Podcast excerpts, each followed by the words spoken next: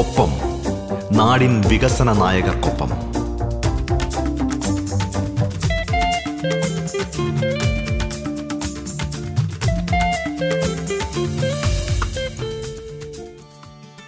നമസ്കാരം പ്രിയ ശ്രോതാക്കളെ, റേഡിയോ കേരള ഒപ്പം പരിപാടിയിലേക്ക് ഏവർക്കും സ്വാഗതം.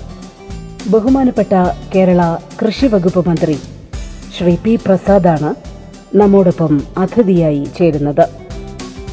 മണ്ണിനെയും മനുഷ്യനെയും കൃഷിയെയും നമ്മുടെ കാർഷിക സംസ്കാരത്തെയും കുറിച്ച്, കാഴ്ചപ്പാടുകളെക്കുറിച്ച് മനസ്സ് തുറക്കുകയാണ് ബഹുമാനപ്പെട്ട കൃഷി വകുപ്പ് മന്ത്രി.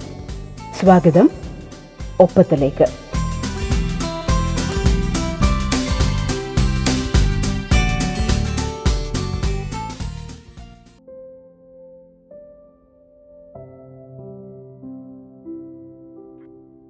നമസ്കാരം മിനിസ്റ്റർ, സ്വാഗതം റേഡിയോ കേരള ഒപ്പത്തിലേക്ക്.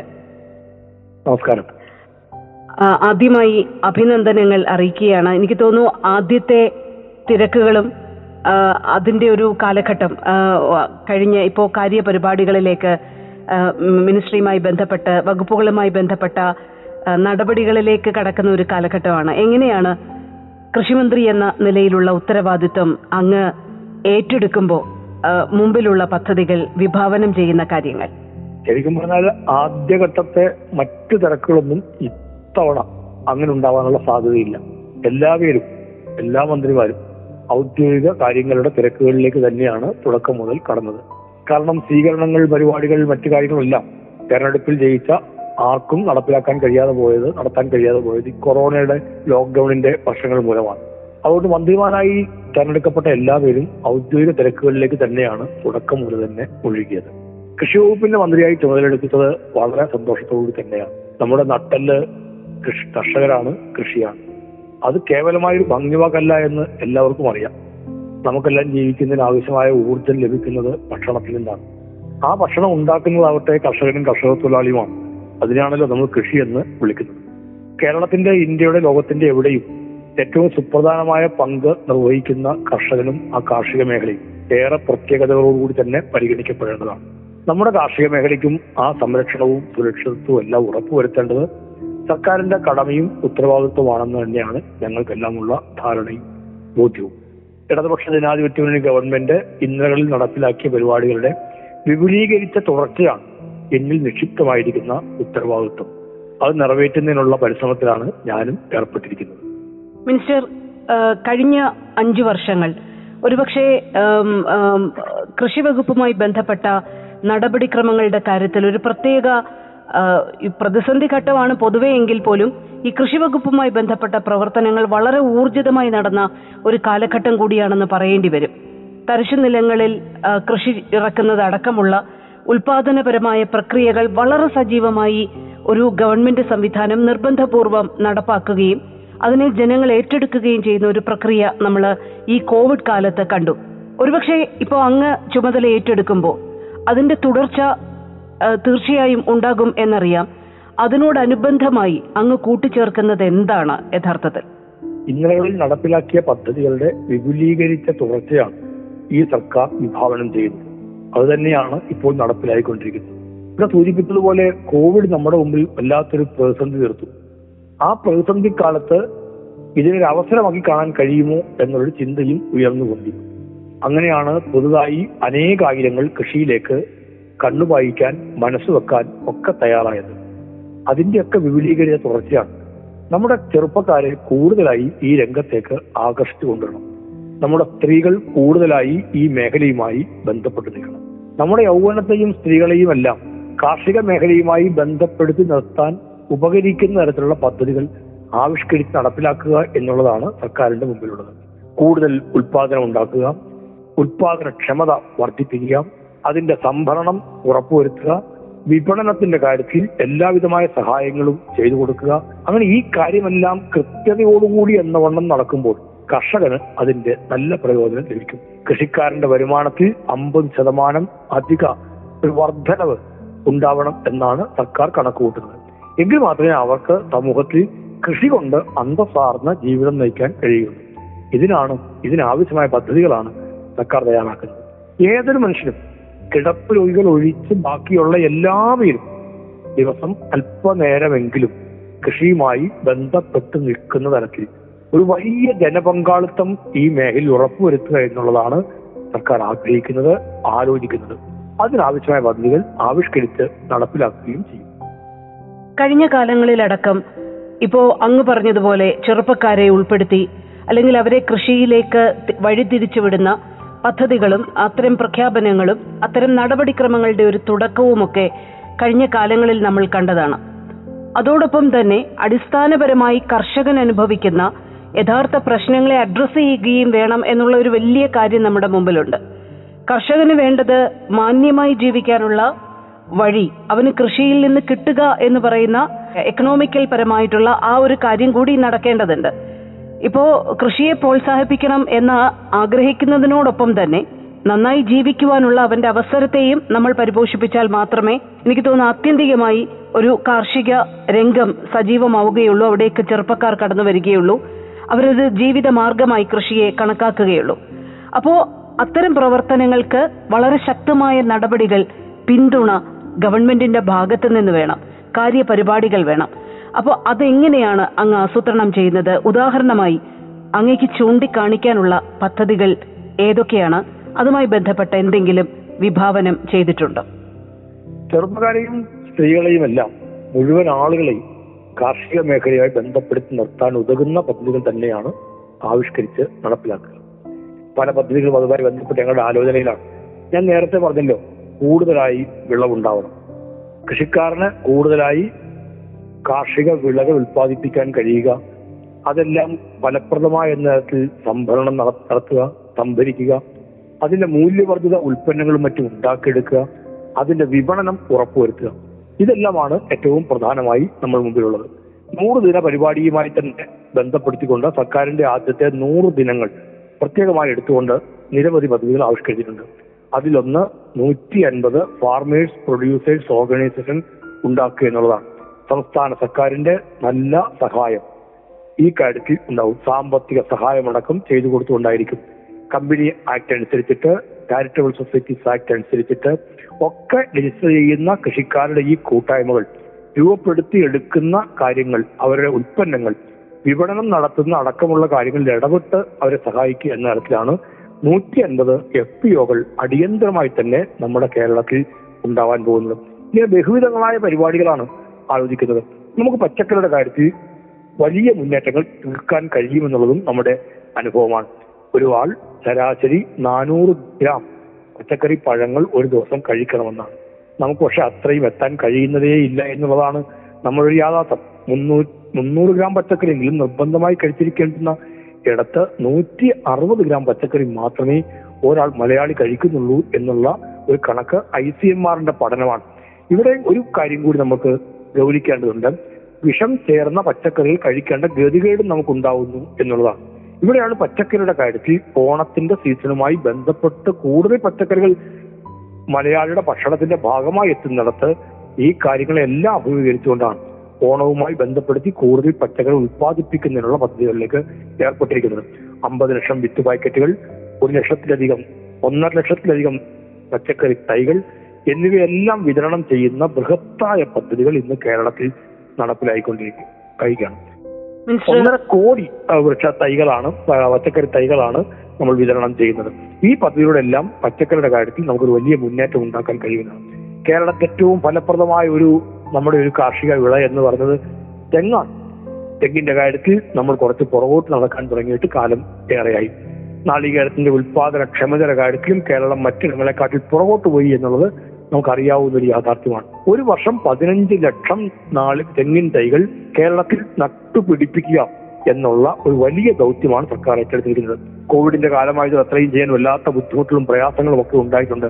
എങ്കിലും വലിയ ഒരു പരിശ്രമത്തിലേക്കാണ് സംസ്ഥാന സർക്കാർ ഇപ്പോൾ ഏർപ്പെട്ടിരിക്കുന്നത്. നാളികേരത്തിൽ നിന്ന്, തേങ്ങയിൽ നിന്ന് കൂടുതലായ മൂല്യവർദ്ധിത ഉൽപ്പന്നങ്ങൾ രൂപപ്പെടുത്തിയെടുക്കുക എന്നതും സർക്കാരിന്റെ പദ്ധതിയിലുള്ളതാണ്.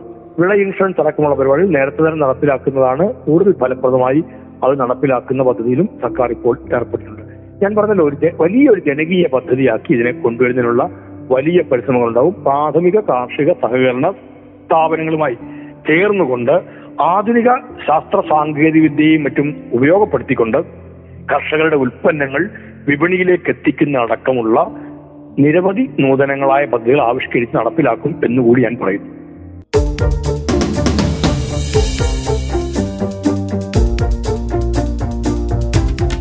ഒപ്പത്തിൽ ഇടവേള.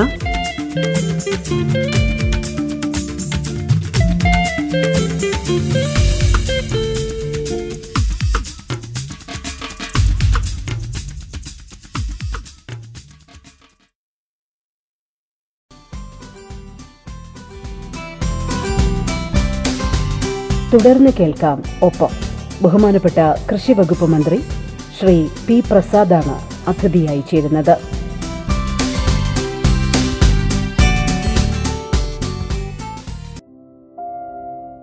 മിനിസ്റ്റർ, ഇപ്പൊ അങ്ങ് പറഞ്ഞ നാളികേര കൃഷിയുമായി ബന്ധപ്പെട്ട കാര്യം വളരെ കാര്യക്ഷമമായി കേരളം ഒരിക്കൽ കൂടി നാളികേര കൃഷിയുമായി ബന്ധപ്പെട്ട കാര്യങ്ങളിൽ വളരെയധികം ശ്രദ്ധയൂന്നുന്ന ഒരു പദ്ധതിയാണങ്ങ്. അതിനെക്കുറിച്ചാണ് ഇപ്പോ അങ്ങ് സംസാരിച്ചത്. അതുകൊണ്ട് തന്നെ അതിനോട് ചേർത്ത് പറയാനുള്ളത്, ഇപ്പോൾ നമ്മുടെ നാളികേര കൃഷി ചെയ്തിരുന്ന ഭാഗങ്ങളെല്ലാം റബ്ബർ കൃഷിയിലേക്ക് തിരിഞ്ഞ ഒരു കാലഘട്ടമാണ്. ഇപ്പൊ നമുക്ക് ചുറ്റുപാടും നാളികേരം കൃഷി ചെയ്യുന്നതിനപ്പുറത്തേക്ക് അല്ലെങ്കിൽ തെങ്ങ് കൃഷി നടത്തുന്നതിനപ്പുറത്തേക്ക് റബ്ബർ കർഷകരാണ്. അവരുടെ കാര്യം ഒരുപക്ഷെ ഇടക്കാലത്ത് വലിയ വില കിട്ടിയിരുന്ന അല്ലെങ്കിൽ ലാഭകരമായിരുന്ന റബ്ബർ കൃഷിയുടെ ഉൽപാദനം പോലും ഇപ്പോൾ വലിയ പ്രതിസന്ധിയെ നേരിടുന്ന ഒരവസ്ഥയുണ്ട്. ചുരുക്കം പറഞ്ഞാൽ തെങ്ങുമില്ല, റബ്ബറുമില്ല, ജീവിക്കാൻ നല്ല മാർഗം അവർക്ക് ഉറപ്പ് നൽകുന്നതുമില്ല. വിളവെടുക്കുന്ന സമയത്ത് അവരുടെ വിളയ്ക്ക് വില കിട്ടാത്ത വരുന്ന ഒരു അവസ്ഥയുണ്ട്. പലയിടങ്ങളിലും പല കാർഷിക ഭവനങ്ങളിലും അതൊരു വലിയ പ്രതിസന്ധി സൃഷ്ടിക്കാറുണ്ട്. ഈ ഒരു അന്തരം അതെങ്ങനെ പരിഹരിക്കാനാണ് മിനിസ്റ്റർ ആലോചിക്കുന്നത്? ഒരുപക്ഷെ അങ്ങ് കൃഷി ചെയ്യുന്ന അല്ലെങ്കിൽ കർഷകരുടെ ഇത്തരം പ്രശ്നങ്ങൾ അറിയുന്ന ഒരു വ്യക്തി കൂടിയാണ്. അപ്പൊ എങ്ങനെയാണത് പരിഹരിക്കുക? ആ ഒരു അന്തരം, അതൊരു അനീതി കലർന്ന ഒരു അന്തരമാണ്. അതെങ്ങനെയാണ് അവരുടെ ആ വിഷമം പരിഹരിക്കുക? വളരെ ഗൗരവതരമായൊരു ചോദ്യമാണ് ഇപ്പോൾ എന്നോട് ഈ ചോദിച്ചിരിക്കുന്നത്.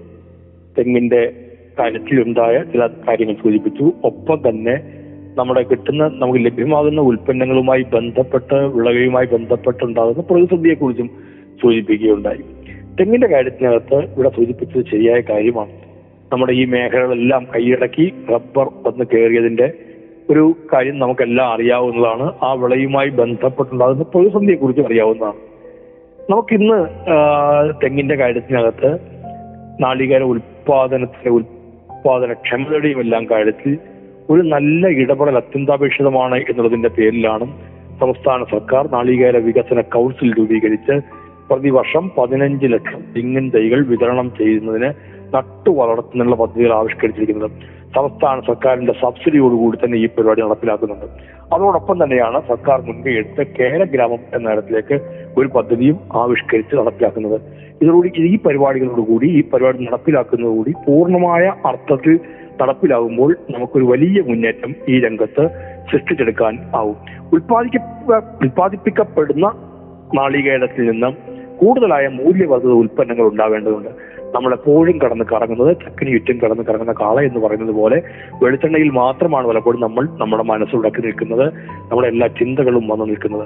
അതിനപ്പുറത്തേക്ക് ഒരുപാട് കാര്യങ്ങൾ ലോകത്തെ പല രാജ്യങ്ങളും നാളികേരത്തിൽ നിന്ന് ഉൽപ്പാദിപ്പിക്കുകയും ലോകത്തിന്റെ വിപണിയെ കീഴടക്കുകയും ചെയ്യുന്നുണ്ട്.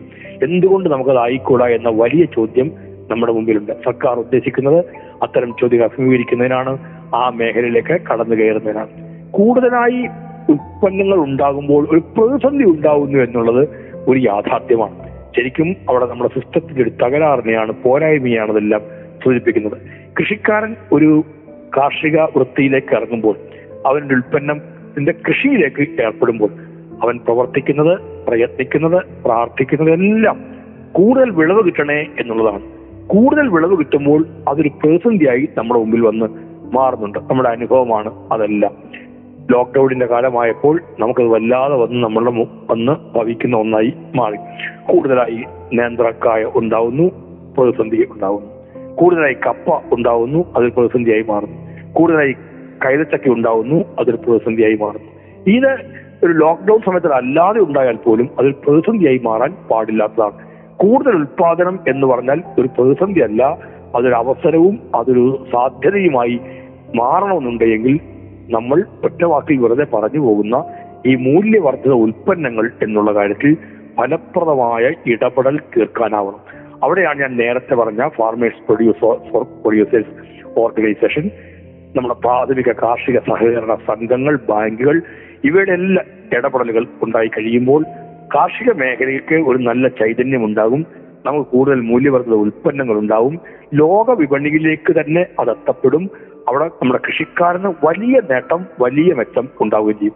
അത് ഫലപ്രദമായി ശാസ്ത്രീയമായി ആസൂത്രണം ചെയ്ത് നടപ്പിലാക്കുക എന്നുള്ളതാണ് സംസ്ഥാന സർക്കാർ ആഗ്രഹിക്കുന്നത്. ആ പ്രവർത്തനങ്ങളിലാണ് ഞങ്ങളെല്ലാം ഇപ്പോൾ ഏർപ്പെട്ടിരിക്കുന്നത്.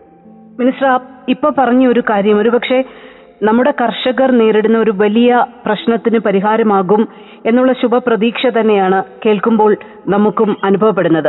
അത് എത്രയും പെട്ടെന്ന് പ്രാവർത്തികമാക്കുക എന്നുള്ളതാണ് കർഷകരെ സംബന്ധിച്ചിടത്തോളം ഇപ്പം ലഭിക്കാവുന്ന ഏറ്റവും വലിയ അനുഗ്രഹമെന്ന് തോന്നുന്നു. എത്രത്തോളം കാലതാമസമാണ് മിനിസ്റ്റർ? ഇതൊരു വലിയ പ്രക്രിയയാണെന്നറിയാം. താഴേക്കിടയിലേക്ക് എത്തേണ്ട സർക്കാർ സംവിധാനം താഴേക്കിടയിലേക്ക് എത്തേണ്ട ഒരു പ്രക്രിയയാണ്. അതിന്റെ ഒരു കാലതാമസം അതെങ്ങനെയാണ്, എത്രത്തോളം വേഗത്തിൽ അതിന്റെ ഗുണഫലം കർഷകർക്ക് ലഭിക്കും എന്നാണ് ഇപ്പോൾ ഒരു കണക്കുകൂട്ടൽ, അതിനെക്കുറിച്ചൊന്ന് വിവരിക്കാമോ? വലിയ കാലതാമസം ഇക്കാര്യത്തിൽ ഉണ്ടാകുമെന്ന് ഞാൻ കരുതുന്നില്ല. ചുരുങ്ങിയ സമയത്തിനുള്ളിൽ തന്നെ 100 കണക്കിന് FPOകളുടെ പ്രതിനിധികളുമായി എനിക്ക് സംസാരിക്കാൻ കഴിഞ്ഞു. നേരിട്ടും ഓൺലൈനായും എല്ലാം സംസാരിച്ചു. വിവിധങ്ങളായ പദ്ധതികളാണ് ഓരോരുത്തരും ആസൂത്രണം ചെയ്ത് വെച്ചിരിക്കുന്നതെല്ലാം. നമ്മളെ അത്ഭുതപ്പെടുത്തുന്ന തരത്തിലേക്ക് എന്തെല്ലാം പുതിയ പുതിയ ഉൽപ്പന്നങ്ങളുമായിട്ടാണ് ആളുകൾ നിൽക്കുന്നത്. 150 FPOകൾക്ക് 100 ദിവസത്തിനുള്ളിൽ നമ്മൾ പ്രവർത്തിക്കാനുള്ള പദ്ധതി ഒരുക്കുകയാണ്. കാലതാമസത്തിന്റെ ചങ്ങലക്കെട്ടുകൾക്കുള്ളിൽ ഒരിക്കലും ഒന്നും കിടക്കാൻ പാടില്ല എന്നും അങ്ങനെ പിടഞ്ഞൊടുങ്ങാൻ പാടില്ല എന്നും ഒരു ശാഠ്യമുണ്ട്. എനിക്കല്ല, ഞങ്ങൾക്ക് എല്ലാവർക്കും ആ ശാഠ്യമുണ്ട്. തീർച്ചയായും അങ്ങനെ മാത്രമേ നമ്മുടെ കാർഷിക മേഖലയ്ക്ക് ഒരു പുത്തൻ ഉണർവ് ഉണ്ടാവുകയുള്ളൂ എന്നുള്ളതിന്റെ പേരിൽ കൂടിയാണ് അതല്ല. അത് ഫലപ്രാപ്തിയിലെത്തുമെന്ന ഉറച്ച വിശ്വാസമാണ് എനിക്കും കൃഷി വകുപ്പിനുമുള്ളത്. അത് നടപ്പിലാവുക തന്നെ ചെയ്യും. സാത്വികമായി കൃഷിയെ കാണുമ്പോൾ തന്നെ, അല്ലെങ്കിൽ താത്വികമായി കൃഷിയെ കാണുമ്പോൾ തന്നെ, യഥാർത്ഥ പ്രശ്നങ്ങൾ കൃഷിയിലേക്ക് കർഷകനെ ഉറപ്പിച്ചു നിർത്താനും കൂടുതൽ പേരെ കൃഷിയിലേക്ക് ആകർഷിക്കാനും വളരെ ഫലപ്രദമായി പ്രാക്ടിക്കലായിട്ടുള്ള നടപടിക്രമങ്ങളും നമുക്ക് വേണം. കൃഷി കൊണ്ട് ജീവിക്കുമ്പോൾ അതിന് സമൂഹത്തിൽ ഒരു തരത്തിലുള്ള കോട്ടവുമില്ല, അല്ലെങ്കിൽ അത് സമൂഹത്തിൽ വളരെയധികം അംഗീകാരം കിട്ടുന്ന ഒരു മേഖലയാണ്, തൊഴിൽ മേഖലയാണ് എന്നുള്ളൊരു ആത്മവിശ്വാസം കർഷകനും കർഷക കുടുംബങ്ങൾക്കും പകരാൻ സർക്കാർ സംവിധാനങ്ങൾക്ക് കഴിയണം. അപ്പോൾ അതിന് കർഷകൻ കുറച്ചുകൂടി അംഗീകരിക്കപ്പെടുന്ന എന്തെങ്കിലും, അവരെ റെസ്പെക്റ്റ് ചെയ്യുന്ന, അല്ലെങ്കിൽ അവരുടെ പ്രാധാന്യം വിളിച്ചോതുന്ന ഒരു അംഗീകാരം, അതിനുള്ള വഴികൾ സർക്കാർ സംവിധാനങ്ങൾ വഴി തുറന്നു കൊടുക്കുകയും ചെയ്യാവുന്നതാണ്. അങ്ങനെയുള്ള ഒരു സോഷ്യൽ റെസ്പെക്ട് കർഷകൻ ഉറപ്പാക്കാൻ നമുക്ക് എന്താണ് ചെയ്യാൻ കഴിയുക? അങ്ങനെ എന്തെങ്കിലും മിനിസ്റ്റർ കണക്ക് കൂട്ടുന്നുണ്ടോ? കൃഷിക്കാരന് കൃഷി കൊണ്ട് സമൂഹത്തിൽ അന്തസ്സാർന്ന ജീവിതം നയിക്കുക, അതിന് പ്രാപ്തമാവുക എന്നുള്ളതാണ് നമ്മൾ കാണുന്ന ഏറ്റവും പ്രധാനപ്പെട്ട കാര്യം. അതുകൊണ്ടാണ് അവരുടെ വരുമാനത്തിൽ 50% അധിക വർധന ഉണ്ടാവേണ്ടതുണ്ട് എന്ന് സർക്കാർ പ്രഖ്യാപിച്ചിരിക്കുന്നത്. അതിനാവശ്യമായ പദ്ധതികൾ ആവിഷ്കരിച്ച് നടപ്പിലാക്കുന്നത്. ബുദ്ധിമുട്ടുകളും പ്രയാസങ്ങളും ഇല്ലാതെ ഈ മേഖലയിൽ നിൽക്കാൻ, അവരെ നിലനിർത്താൻ ആവശ്യമായ പരിപാടികളാണതെല്ലാം. ഞാനെല്ലാം ആവർത്തിക്കാൻ ഒരുമ്പെടുന്നില്ല. ഏറ്റവും പരമപ്രധാനമായ ഒരു കാര്യം നമ്മുടെ സമൂഹത്തിന്റെ ഒരു ധാരണകൾക്കകത്ത് ഒരു മാറ്റം ഉണ്ടാവേണ്ടതുണ്ട് എന്നത് കൂടിയാണ്. കൃഷിക്കാരൻ എന്ന് പറഞ്ഞാൽ ഏറെ ആദരിക്കേണ്ട ഒരു വിഭാഗമാണ് എന്ന് സമൂഹത്തിൽ പൊതുവായി ആ തോന്നൽ ഉണ്ടായേ മതിയാവുകയുള്ളൂ. നാം എല്ലാം ജീവിക്കുന്നതിന് ഊർജം അത്യന്താപേക്ഷിതമാണ്. നമ്മുടെ ജീവിതത്തെ മുന്നോട്ട് നയിക്കുന്നതിന് ആവശ്യമായ ഊർജം ലഭിക്കുന്നത് ഭക്ഷണത്തിൽ നിന്ന് മാത്രമാണ്. ഭക്ഷണത്തിൽ നിന്ന് മാത്രം എന്ന് ഞാൻ പറയുമ്പോൾ മറ്റ് ഒന്നുമില്ല എന്നർത്ഥത്തിൽ ഏറ്റവും പ്രധാനപ്പെട്ട ഘടകം ഭക്ഷണം തന്നെയാണ്. ആ ഭക്ഷണത്തിൽ 99% ഈ മണ്ണിൽ നിന്നാണ്. നമുക്കത് നൽകുന്നതാവട്ടെ കർഷകനും കർഷക തൊഴിലാളിയും ചേർന്ന്. അതിനെയാണ് നാം കൃഷി എന്ന് വിളിക്കുന്നത്. അപ്പോൾ നമ്മുടെ ജീവിതത്തെ മുന്നോട്ട് നയിക്കുന്ന ഏറ്റവും പ്രധാനപ്പെട്ട ഒന്നായ ഭക്ഷണത്തെ ഉൽപ്പാദിപ്പിച്ച് നൽകുന്ന കൃഷിക്കാരന് ആ ആദരവ്, ബഹുമാനം, അംഗീകാരം സമൂഹം കൊടുക്കുന്നുണ്ടോ എന്നതാണ് ഏറ്റവും പരമപ്രധാനമായ കാര്യം. സർക്കാരിന്റെ ഇടപെടലെല്ലാം ഉണ്ട്, എന്നാൽ സമൂഹത്തിന്റെ പിന്തുണയും പിൻബലവും അത്യന്താപേക്ഷിതമാണ്. ഓരോ തവണയും ഭക്ഷണപാത്രത്തിന്റെ മുമ്പിലിരിക്കുമ്പോൾ, ഭക്ഷണം കഴിക്കാനിരിക്കുമ്പോൾ ഇതുണ്ടാക്കിയ കൃഷിക്കാരനെ കുറിച്ചുള്ള ഒരു ചെറിയ ചിന്തയെങ്കിലും നമ്മുടെ എല്ലാം ഉള്ളിലുണ്ടായാൽ കൃഷിക്കാരന് അത് ഏറ്റവും പ്രധാനപ്പെട്ട ഒന്നായി തന്നെ വന്നു ഭവിക്കും. കൃഷിയോടൊരു താല്പര്യമുണ്ടാവും, കർഷകനോടൊരു ആദരവ് ഉണ്ടാവും, ഒരു ബഹുമാനം ഉണ്ടാവുകയും ചെയ്യും. അതൊരു സമൂഹത്തിന്റെ ഏറ്റവും പ്രത്യേകതയുള്ള ബഹുമാനമായി രൂപപ്പെട്ടിരുമ്പോൾ സർക്കാരും ഇടപെടൽ കൂടിയാവുമ്പോൾ തീർച്ചയായും ഏറ്റവും അംഗീകാരമുള്ള ഒരു വിഭാഗമായി കൃഷിക്കാർ മാറും. കേവലമായ പ്രഖ്യാപനങ്ങളിൽ മാത്രമായി ഒതുങ്ങാതെ കൃഷിക്കാരനിലേക്ക് ആനുകൂല്യങ്ങളും സഹായങ്ങളും സംരക്ഷണത്തിന്റെ കാര്യങ്ങളും എത്തേണ്ടതുണ്ടെന്നൊരു സാക്ഷ്യം തന്നെയാണ് സംസ്ഥാന സർക്കാരിനെ നയിക്കുന്നത് എന്ന് ഞാൻ പറയട്ടെ. ഈ നടപ്പിലാക്കുന്ന ഓരോ പദ്ധതികളിലും അതിന്റെ വെളിച്ചം നിങ്ങൾക്ക് ഏവർക്കും കാണാൻ കഴിയും. കർഷകർക്ക് ആദ്യമായി ക്ഷേമ ബോർഡ് രൂപീകരിക്കുമ്പോൾ 16 ഇനം പച്ചക്കറികൾക്ക് ഇന്ത്യയിൽ ആദ്യമായി അടിസ്ഥാന വില നിശ്ചയിക്കുമ്പോൾ, നെല്ലിന് കൃത്യമായ എണ്ണം ആനുകൂല്യം കൊടുക്കുമ്പോൾ, അതിന്റെ സംഭരണത്തിൽ പിഴവുകളില്ലാതെ നടപ്പിലാക്കാൻ കൃത്യമായ ഇടപെടലുകൾ തീർക്കുമ്പോൾ, തരിച്ചു കിടക്കുന്ന ഇടങ്ങളിലെല്ലാം കൃഷി ചെയ്യുന്നതിന് ആവശ്യമായ സാമ്പത്തിക സഹായം കർഷകർക്ക് നൽകുമ്പോൾ, വിത്തടക്കമുള്ള കാര്യങ്ങളിൽ ഗുണമേന്മ ഉറപ്പുവരുത്തുന്നതെല്ലാം നൽകാനുള്ള നല്ല പരിശ്രമങ്ങളിൽ ഏർപ്പെടുന്നതിലെല്ലാം കാണാൻ കഴിയുന്നത് കർഷകരോടുള്ള ആഭിമുഖ്യവും കർഷകരോടുള്ള താല്പര്യവും തന്നെയാണ്. അത് സംസ്ഥാന സർക്കാർ ഞാൻ നേരത്തെ സൂചിപ്പിച്ചതുപോലെ അതിൽ വിപുലീകരിച്ച തുടർച്ച തന്നെ ഈ കേരളത്തിൽ നടപ്പിലാക്കുകയും എല്ലാ മനുഷ്യരുടെയും മനസ്സുകളിൽ ആ ചിന്ത ഉണ്ടാവണം. കൃഷിക്കാരനാണ് നമ്പർ 1 എന്ന ചിന്ത എല്ലാവരുടെയും മനസ്സിനെ ഭരിക്കാൻ തുടങ്ങുമ്പോൾ മാത്രമേ നമുക്ക് ഈ പറയുന്ന ഇവിടെ ഈ ചോദ്യത്തിൽ ഉന്നയിച്ച തരത്തിലുള്ള ഒരു വലിയ മാറ്റം ഈ നാട്ടിൽ പ്രകടമാവുകയുള്ളൂ.